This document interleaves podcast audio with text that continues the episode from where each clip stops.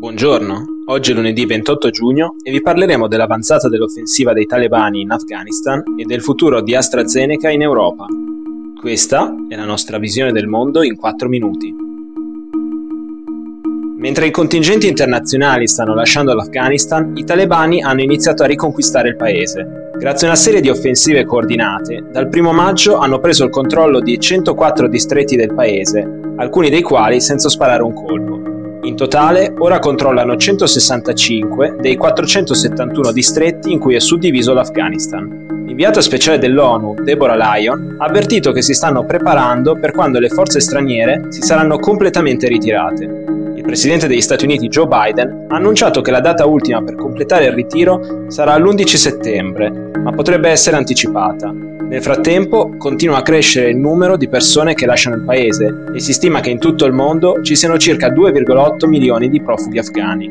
Un'altra questione preoccupante riguarda l'aumento degli sfollati interni, che al momento sono 4 milioni e che con l'avanzata dei talebani potrebbero aumentare ancora.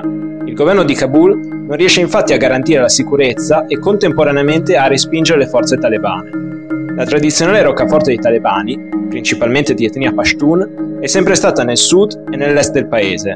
Grazie alle recenti conquiste, adesso controllano il principale valico di frontiera con il Tagikistan, una delle vie commerciali più importanti del paese, e il distretto di Doshi, l'unica strada che collega Kabul all'Afghanistan settentrionale. Per rispondere all'aumento delle offensive, il governo ha lanciato una mobilitazione nazionale per armare i volontari. Tuttavia, gli esperti ritengono che la mossa contribuirà solo a riconsolidare le milizie locali fedeli solo ai loro comandanti e presto potrebbe scoppiare una nuova guerra civile simile a quella degli anni 90 che ha permesso ai talebani di conquistare il potere. L'uso del vaccino AstraZeneca contro il coronavirus continua a essere una questione estremamente divisiva all'interno dell'Unione Europea. In seguito ai numerosi ritardi accumulati nelle consegne dei lotti, Bruxelles aveva portato AstraZeneca in tribunale per aver violato il contratto stipulato l'anno scorso, chiedendo che l'azienda completasse le consegne per evitare di essere multata. Nonostante il tribunale abbia stabilito che AstraZeneca ha commesso una grave violazione del contratto, l'azienda dovrà pagare solo il 70% delle spese processuali.